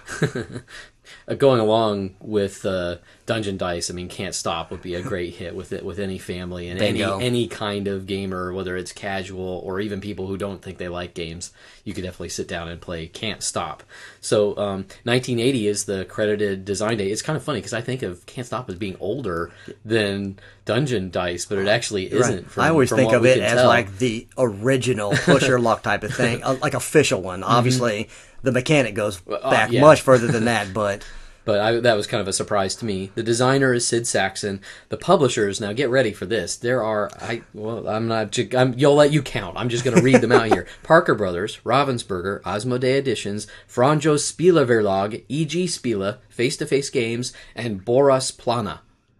All of them have put out this game, so this game has had legs and continues to have legs. Exactly. legs. Although in America it's been hit or miss. It's, it comes Right. into print, goes out of print. It's currently in print by Face to Face Games here in the United States. Um, it's for two to four players. Plays in about thirty minutes. Could probably actually faster than that if you know what you're once you know what you're doing. Uh, retails for about thirty dollars, uh, but online you can find it for around twenty. Uh, you can also play it online in two different ways. Uh, Brettspielwelt has an online live version that you can play with other people, but there's also a downloadable version where you can play against computer opponents at rollordon't.com. and there's a Windows, uh, Windows, OS 10, and Linux version. Excellent. So all all flavors of the rainbow there for people. Um, and there are also uh, because this game has been around for such a long time, there are a bunch of extras of homebrew print and play boards available at BoardGameGeek.com. So, done with the bibliography here. Um, it's one of the classics in the greed style genre, just like we said. Uh, first, we have to talk about the board because that's the thing that really kind of sets Exactly. Can't Stop apart. Um, it's made in the shape of a stop sign, an octagon, in other words. They're columns of raised squares that kind of conform to the shape of the board, and there are numbers ranging from 2 to 12 across the top, one number for per column, and each player has a set of little pieces or pawns that are kind of squatty pyramid pieces um, that are going to fit over those squares to kind of mark your progress up the different columns. The object that can't stop is to get your markers to the top of at least three of these columns. Um, just like these greed style games, you're going to roll um, the dice and um, and then roll some more, hopefully. During your turn, you roll the dice and place temporary markers onto the board. You can continue moving these temporary markers until either none of your dice match, in which case your turn is over and all the progress you've made is gone, or you cut your losses and end your turn and replace those temporary markers with permanent ones. The trick is that you can only commit your markers to three of these columns in any one given turn. So if you ever decide to keep rolling and don't roll a combination where you have your markers, you're going to bust and lose all your progress for the whole turn. Uh, if you decide, if you, like I said, if you decide to stop before you bust, then you're going to place your markers out there, and you're you're going to have those kind of columns open on successive turns, so that you're you have a little more flexibility in what you're able to roll. Um, once one person has reached the top of a particular column, that number then is off limits to everyone else. So the game kind of has an acceleration factor to it. It gets faster and faster as the board sort of closes down. Now remember we said the game is shaped in the uh, board is shaped like an octagon, uh, that means that the columns on the outside, the twos and twelves, have less squares in them. So it takes less twos and th- twos and twelves to actually get to the top of the column than it does the sevens, which obviously are in the middle and is the most commonly rolled thing. So it takes more than that. It's addictive and simple and loads of fun for um, any age player, shape or form. People who don't even like games at all, you can sit down with Can't Stop, and they're just gonna love the love the crap out of this game. I think because you know there is a little bit of strategy to you know when when to stop, but it is you know just it's the essence of that greed Right. style game with a nice cool component and the visual element of that component just adds a little bit of extra to it so um, anything you want to add there to, I, I'm just I'm so stoked that Face to Face came back out with this, and they're paying homage to the original version because the same board, virtually the same style of pieces. Yes. Because they could have easily re- remade this into just a, standard board. board. game, you know, with little pawns, but they did it upright. I'm. If you don't own this, go buy it now. yeah it's it's a classic in that you know it, it's been around for this long it's kind of weird that in the united states it's been kind of hit and miss as far as in print and out of print Right. so hopefully face to face will have a good long run with this but if you're interested in it at all get it now because it is one of those games that has Right. come in and out of print quite a bit even though in my mind it's it's one of those games that should be on your shelf even if you only have a few if you need one greed style game I don't know whether I pick Can't Stop or Cosmic Wimp Out. Those I- are the- one of those two. yeah. Um, Cosmic Wimp Out if you needed to travel because it's just small and there's a little Exactly. tube of dice. But Can't Stop is, is certainly one of my favorites too. So. Bingo. So remember, There is a wacky connection between Can't Stop and Dungeon Dice. We'll let you guys log on to the forums and figure out what that connection is yourself. and what's that web address? Oh, we have a web address? Yes, we do. Okay, it's thespiel.net. Truckloads of goober. What is goober, you ask? While sages and scholars may debate its subtle nuances, Dave defines goober as either a game with a ton of quality components or a game with really unique components. Now, we're not saying that you should always judge a book by its cover, but the stuff, the goober in a game, can be a factor in having fun. Great goober can make an otherwise average game excellent. Great Goober can make an already great game sublime. Let's see what the Goobermeisters have for us this week. Welcome back to Truckloads of Goober. It's been a long time for this particular segment, and it's obviously one of my favorite segments.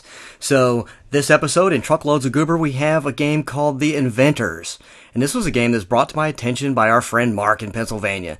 In his uh, most recent visit, he brought a copy of this game. He opened it up, and I went, because it was that cool. So, The Inventors is designed by Marvin Glass. It was published in 1974 by Parker Brothers. It's for three to four players, ages nine and up, and unfortunately, it is also out of print. Several people on BoardGameGeek.com trading this puppy away, or you can look to eBay for about 10, 15 bucks. Oh, Pretty that good. cheap, really? Yeah. Ooh, so I need to find this. I was very tempted to get on and uh, just go ahead and buy myself one.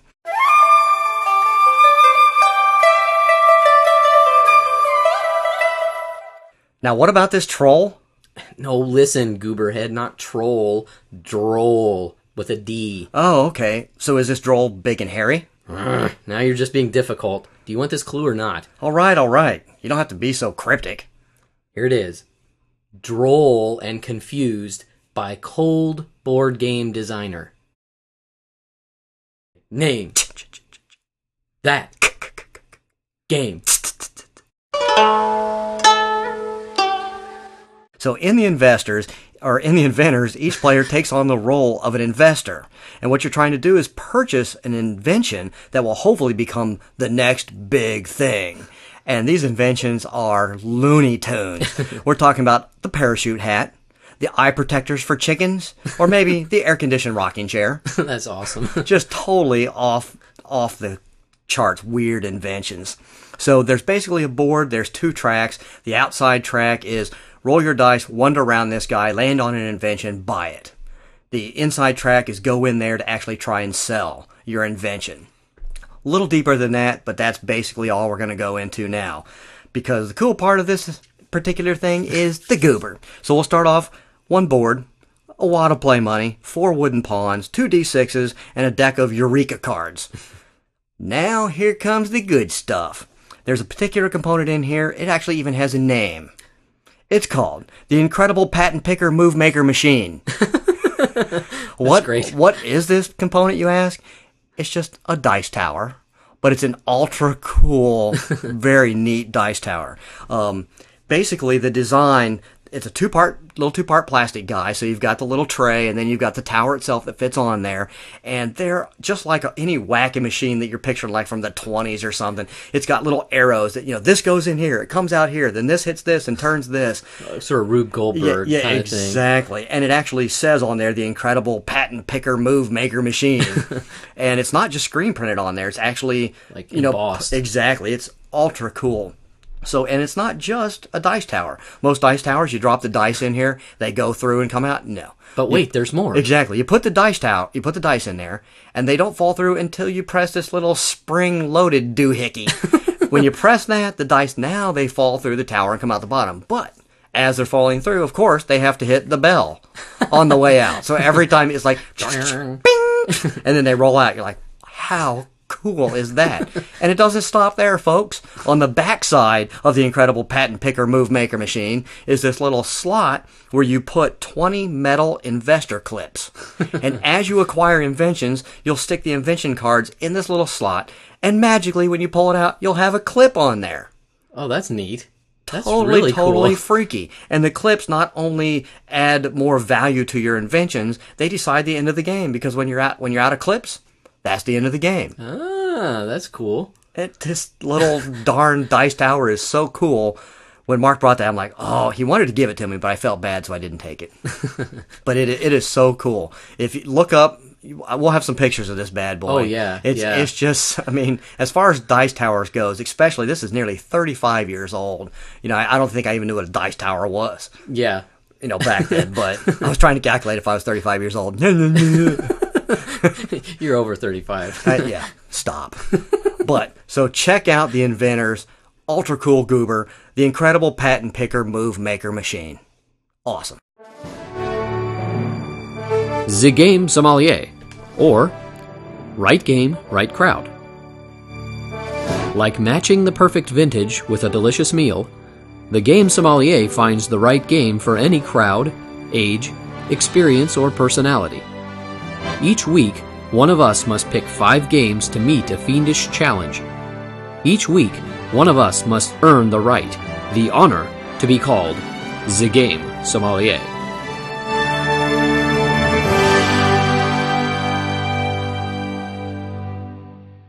Time once again for the dreaded game sommelier. I got my sommelier hat on. Eh, Do they- do they exactly. wear hats? You are in the hot seat.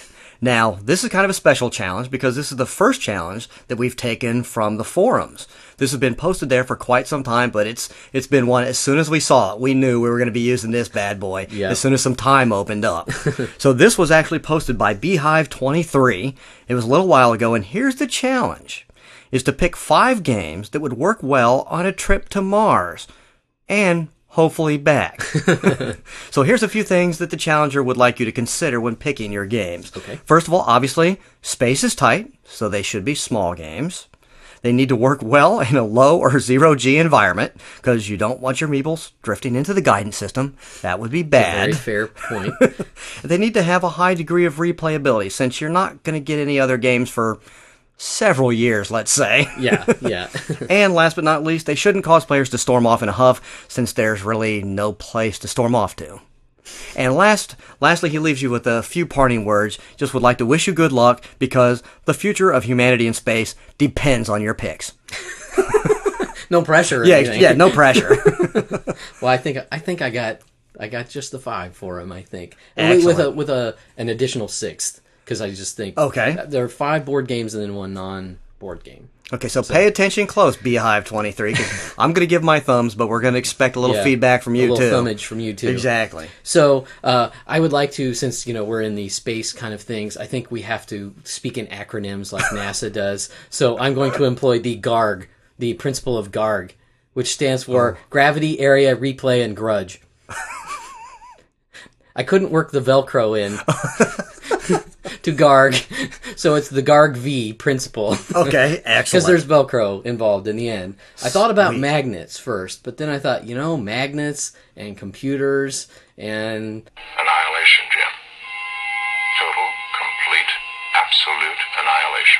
there's no way they're making Yeah, it to yeah, Mars yeah, exactly. with the magnets. So, so Velcro was the answer. excellent. So, you know, some of these are would require a little bit of modification, but I don't know any game that you could just do a board game version of that you wouldn't require a little bit of modification of some sort Right, yeah, because of the weightlessness thing. Right. All the tests that I've seen on games in space, they've all required modifications.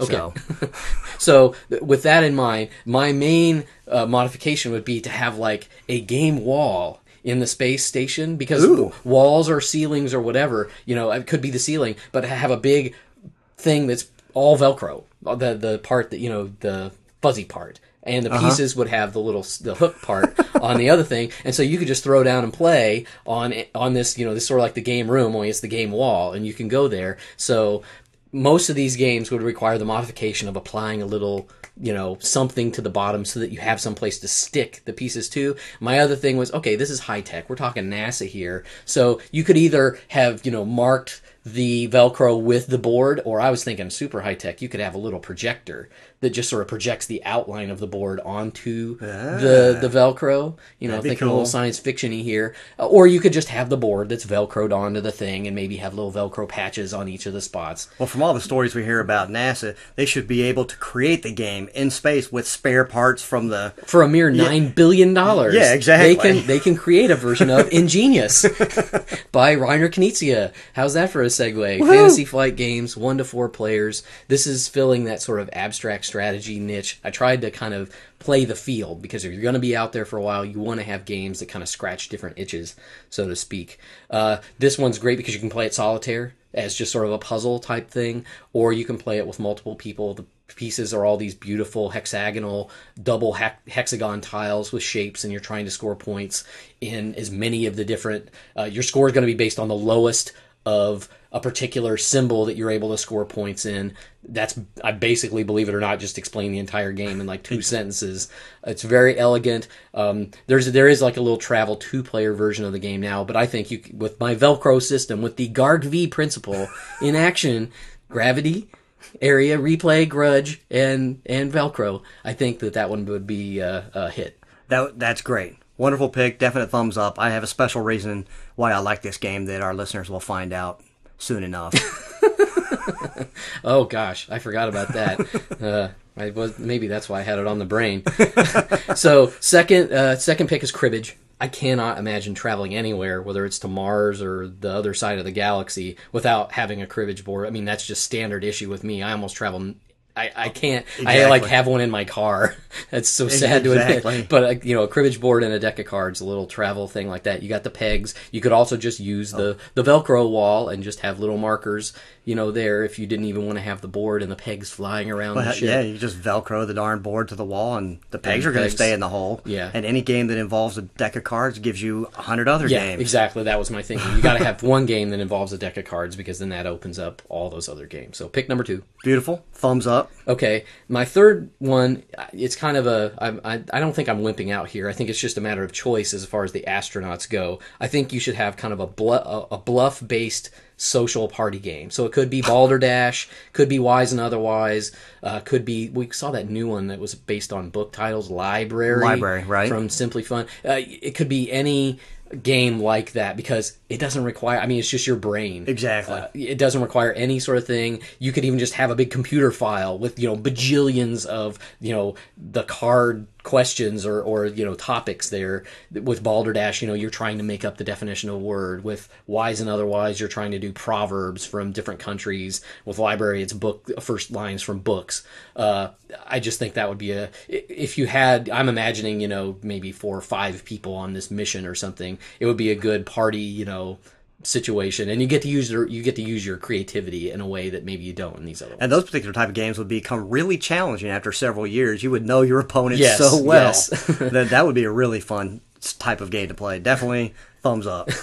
So my fourth one may not conform to the second G in the guard V principle, but uh, I still think I, I would argue with the the storming away in a huff thing. And let me explain. Uh-oh, so my, uh-oh. my fourth one is sucking vacuum. by Mark Why did I know that game was going to have to be on this list? It's uh, Mark Davis is the designer. Alien Menace is the publisher. It's for three to six players. Basically, it's about six astronauts on a space station, and they wake up because ev all hell's broken loose, and the space station is you know gonna shut down, and you're trying to get to the escape pods, but there's only room for two people in the escape pods that you can get. Now, it, it, there is sort of a cutthroat aspect to this game where you're you know elbowing everybody out of the way to try to get there in this you know time limit as the game sort of winds to its its crescendo where the sh- ship blows up and you try to get out. But to me, it could be a release valve for all those kind of tensions and things that would build up if you're in that confined space. Right. That you actually need a game.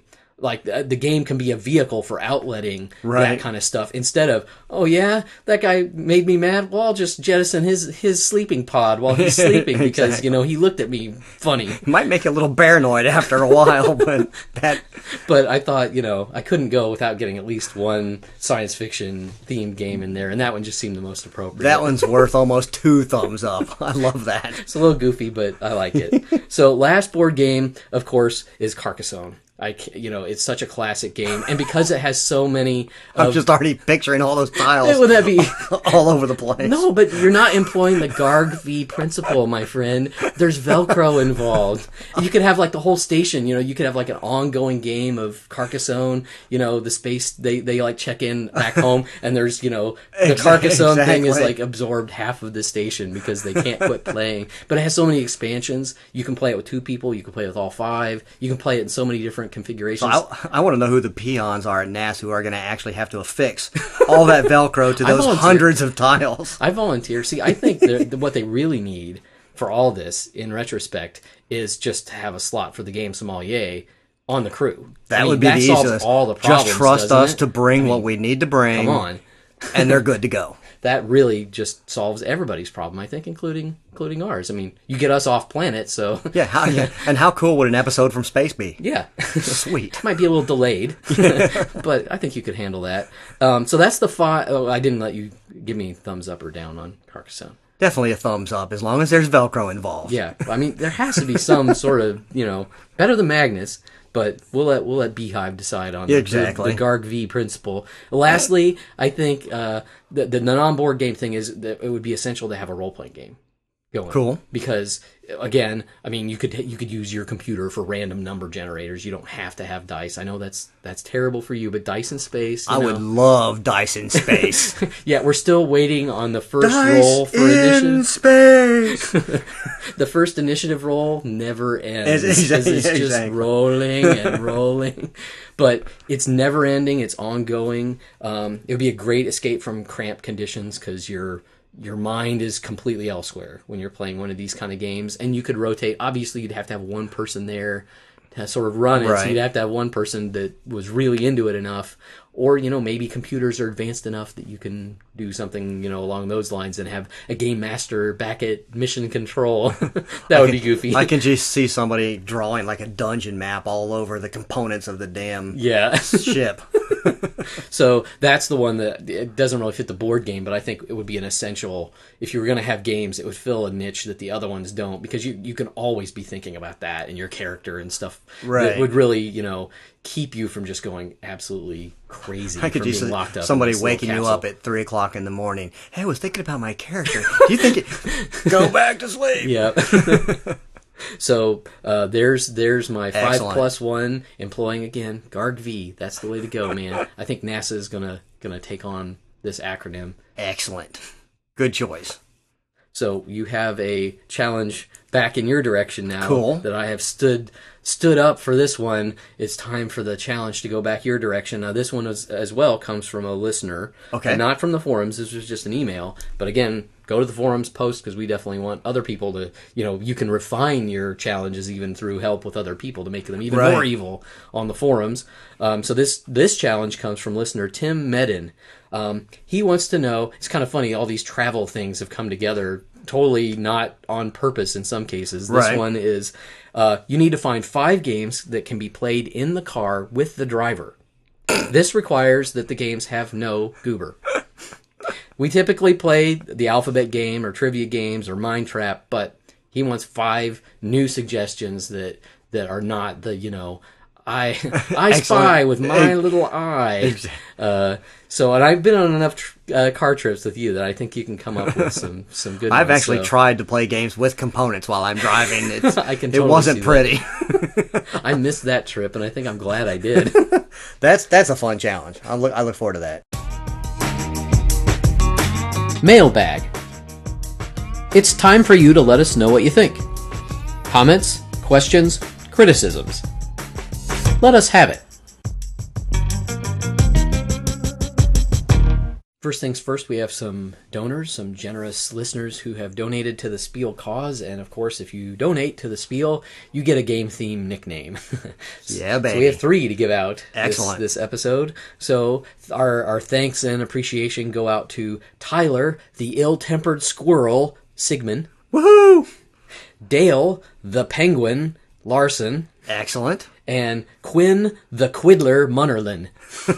Excellent. That's a mouthful. Exactly. Thank you, Tyler, Dale, and Quinn, for uh, donating to the Spiel. It's what helps keep us growing and strong and, and keeping the bandwidth bills low. So we totally appreciate your support. And remember, if you want to donate, you'll get a game theme nickname too.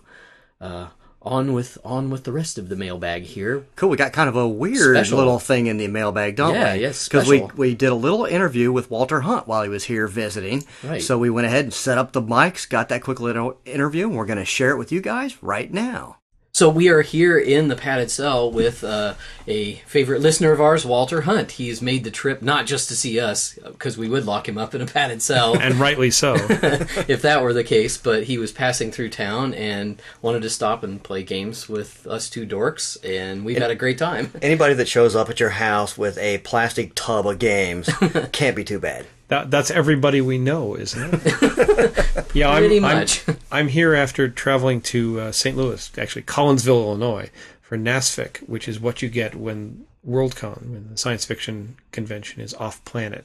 It was in Japan this year, and only people who have money went to Japan, and that wasn't me or my wife or daughter. Yes, Walter is a, a science fiction author. Right, I have uh, four books out in paperback and and from Tor, and next year there'll be a new thing out from Wizards of the Coast, who's doing a new science fiction imprint. Very exciting, Oh, really? uh, very exciting new book that is about um, really about the pilgrimage uh, of a 21st century person who's hurled back to the 14th century and has to find his way home. It deals with Gothic architecture and medieval polyphonic music and all kinds of other weird stuff. uh, there'll be information on my blog soon, as soon as we get the contract signed. We'll have a link to that, of course, in our show notes. Absolutely. right? Uh, but I had a chance to set up the trip in such a way that we could do an overnight, my daughter and I, here in Indianapolis, of all places. Woohoo! and and I, I pitched the idea to, to Stephen that uh, I could get out here to, to the padded cell and and we could play some games. And we had a we had a really nice evening. We we went out and had a little dinner and came back and David and Stephen and Francie and my daughter Aline and I got together. We played a couple games and these are great guys. So give them money. and then go buy my books and give me money. or at least listen to us. That's right. Buy Yeah. many books and many games. Yeah, we did uh, Numbers League tonight. Numbers Um, League and the Underground. On, Yeah, on the underground. on the yeah. Underground. Yeah, the uh, Numbers League is a Ben Crenshaw's game from Bent Castle Games, and it looks like a simple kids game, but you get two thirds of the way into it, and then your head starts to hurt. Right. So it's it's all good. Um, they have great customer service, I have to add too. So and and Ben um, contributed a couple of games for Unity Games 13, which is coming up at the end of this week. Uh, Unity Games is a game club consortium out in eastern Massachusetts, where I'm from, and uh, we're going to have an all-day games event, our our 13th one, on Saturday, the 13th of August. You're pretty instrumental in the whole ri- rise of that event, really, I'm from what you the were saying. one of the principals. Yeah, Health- I'm on the steering committee for what it's worth. That's great. And then on the underground was really was a brain herder, but in a in a very good way. right, it, it's a game you don't want to play just once. I think the second go around you're going to finally be comfortable with it, but the strategy was just whacked out, but very cool. that has to make it onto the list so we can That's true, cross don't- it off the list because we don't even have that one yet. So that was kind of the fun part of Walter's Tub O Games. He had several things in there that we hadn't seen, including a, an original copy of Jenseits von J- Theben, Jensen which von was- Theben, yeah, that's p- uh, the Prinz Spiele version. Uh, the original rules of which are all in German. it It was very cool because they had the little um, the little discs were these slide rule That's type right. of things that were very cool. that you actually put together as their sort of cellophane thing. That's Oh, really? that was pretty high tech for a Yeah. self-produced little thing like that. Well, Peter Prinz made quite a good impression. I actually got the game after playing it at uh, at Gathering Friends with Martin Leathwood, who's a friend of, of Prinz, who met him at uh, Essen, and he was talking up the game and talking up the game. And we played it, and it was it was whacked out fun. but the new version looks like it's graphically it's beautiful. far from it's, a, it's a gorgeous game. Yeah. Um, and I'm thinking I, I may have to replace the original Breakdown. Put, put it in the put it in the museum, and you know buy the new one. So I you did can that- actually play it. well, I did that with Funkenschlag with uh, Power Grid. When Power Grid replaced Funkenschlag, it hasn't come out since. Hmm. Uh, same is true of Silverton. The original uh, Two Wolf Games uh, version of Silverton is now in storage, and we play only the, the Mayfair one because it's much much more beautiful. Good idea. Makes sense. And did you notice the restraint that Walter showed in not weeping when we uh, pronounced any German words? That's true. Walter actually speaks German pretty fluently. He, he and, just uh, politely corrected You know, you see the No. tears well up in his eyes occasionally. But, No, you no, know. De- Deutsche Sprache, schöne Sprache. My wife and I speak German over our daughter's head. It drives her absolutely nuts. NVTS nuts, as Mel Brooks would say. and uh, uh, but it's a beautiful language. And and Jay, if you're listening, you're ruining it. Nobody speaks German anymore. They get English language rules. They don't have to do nothing.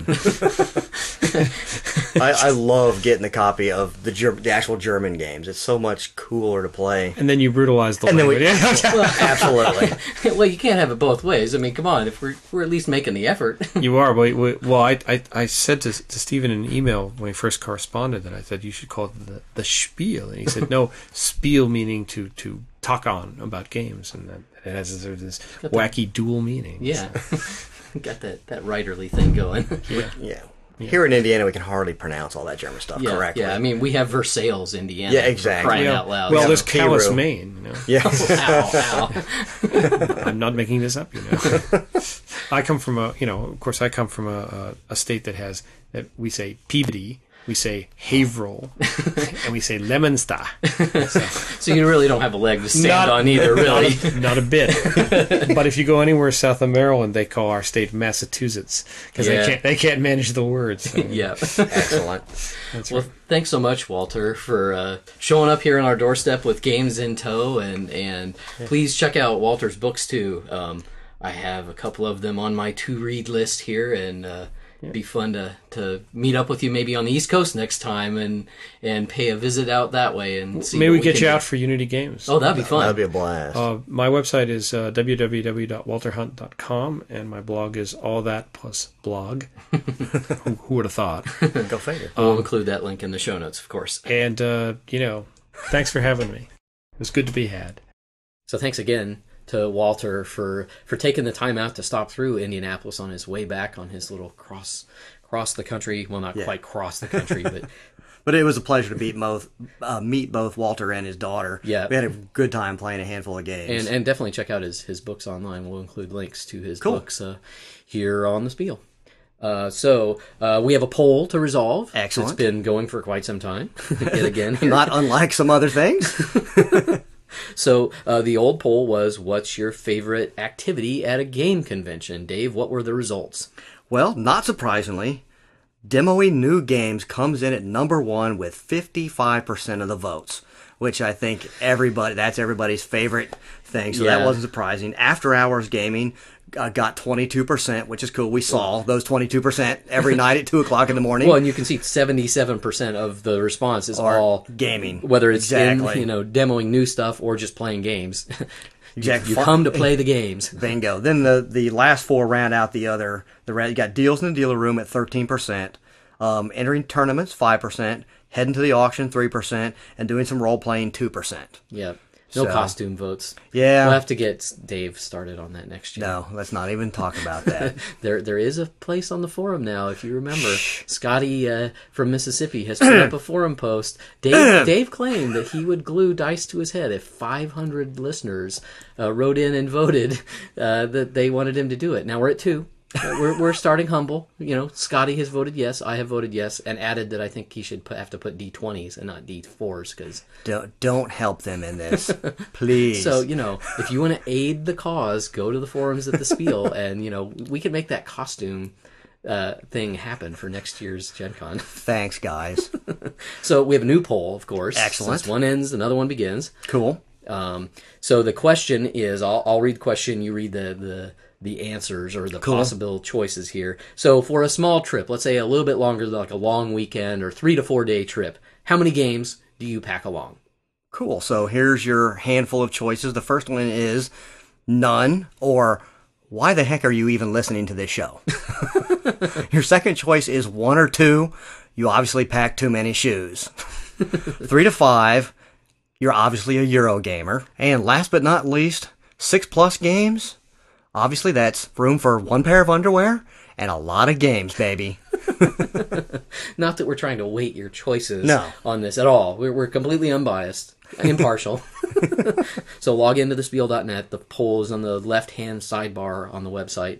Give us your thoughts. You can always write uh, comments or suggestions in there as well. So it'd be interesting to see uh, how, how the votes turn out. Excellent. Uh, on with actual mail. Cool. Ron Barnett sent in a good uh, sommelier challenge that we'll get to later, but he also wanted to let us know about FlatCon, which takes place in Bloomington, Illinois on October 5th through the 7th. Looks like a nice little local game convention that's taking place here in the Midwest. Uh, so if you live anywhere in the in the shouting distance from here in Indianapolis, that might be one to check out. We're we are conned out for the moment, so we're not gonna. Unfortunately, won't be able to be there, but uh, it's definitely from the looks of it, looks like a, a good one to, to check out. Um, what do you have?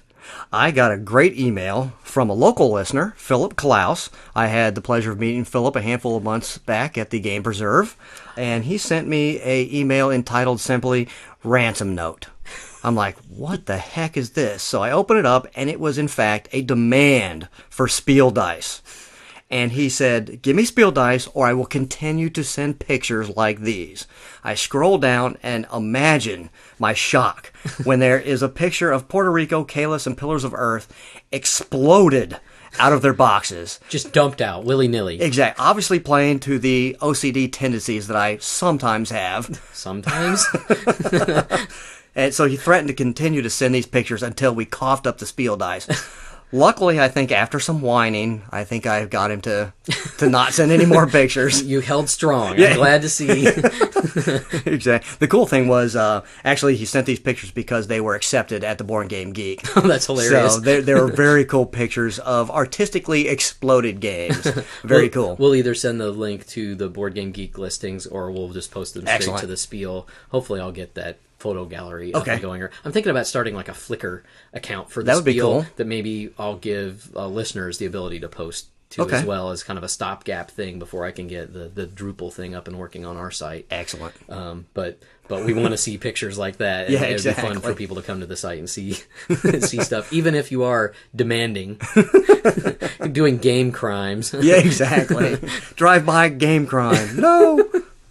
Um, let's see. Uh, uh, little thanks goes out to D- uh, listener Dimitri, who suggested adding the name that game past clue before we give the answer, or as he puts it, I always want to hear the clue so I can go oh, or more appropriately, doh, when we give the answer, which I thought that was a good suggestion. Great. Um, and I've already mentioned Scotty's uh, try, uh, trying to get you uh, in trouble here, but he also has a little post. He's he's being pretty creative, uh, wanting people to name the Spiel Nation, the listeners of the Spiel. So there's kind of a funny little post of people coming up with nicknames for listeners of the Spiel. I thought mine was actually pretty decent. I came up with Meeps.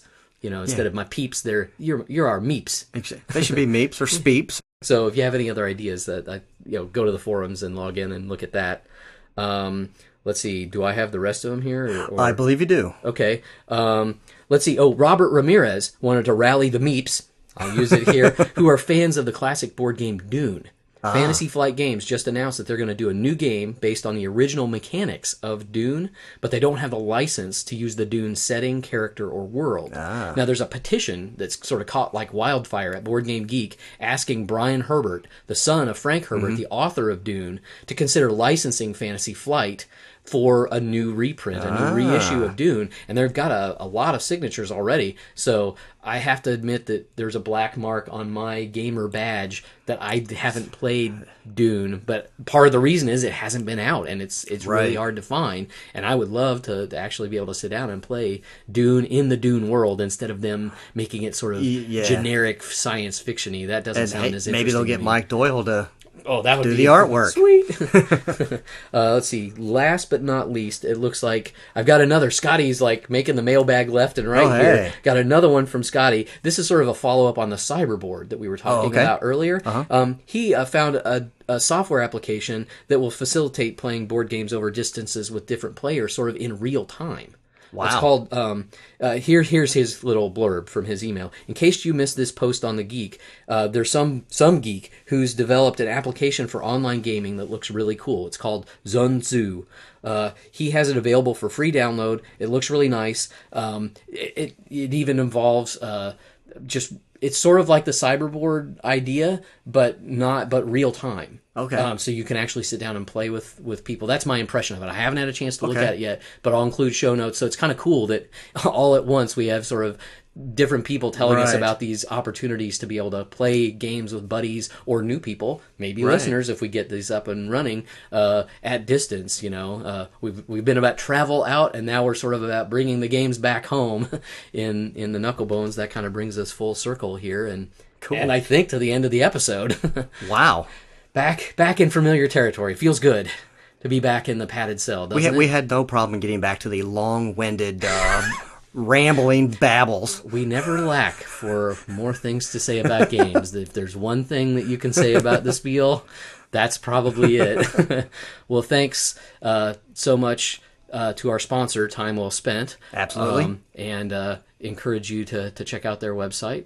Uh, so without further ado, I'm Stephen Conway. And I'm David Colson. So remember, whether it's the roll of a die The turn of a card. or the flip of a tile, you don't have to play to win. You You, just have have to to play.